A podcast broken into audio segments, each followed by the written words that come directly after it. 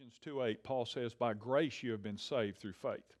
You know, in a sense, there were two prodigal sons, and both grew up in a religious culture that praised rule and uh, the, the rule keepers and punished rule breakers.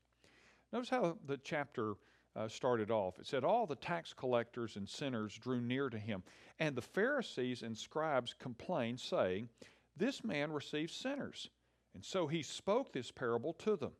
Here Jesus is talking about two different groups. He's talking about rule breakers like the prodigal son who uh, know it's only through God's grace that they are saved. And he's talking about rule keepers like the older brother who think they can earn or contribute to salvation by doing good works. And that makes the rule keepers judgmental toward the rule breakers. The older brother refused to attend his brother's homecoming, homecoming party. Now, why was that? Well, listen. It says, a father, unlike him, I have served you and kept your commandments. This is not right or fair. That's what he said to his father. Does that sound familiar? Well, here's what the father told him.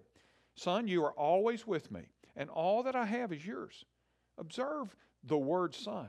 Jesus was teaching that we're saved by relationship, not rule keeping. The older brother thought his father's acceptance depended on his performance. Yes, there's a place in God's kingdom for performance. Your rewards in heaven are based upon your performance on earth. But your redemption depends on Christ's performance only.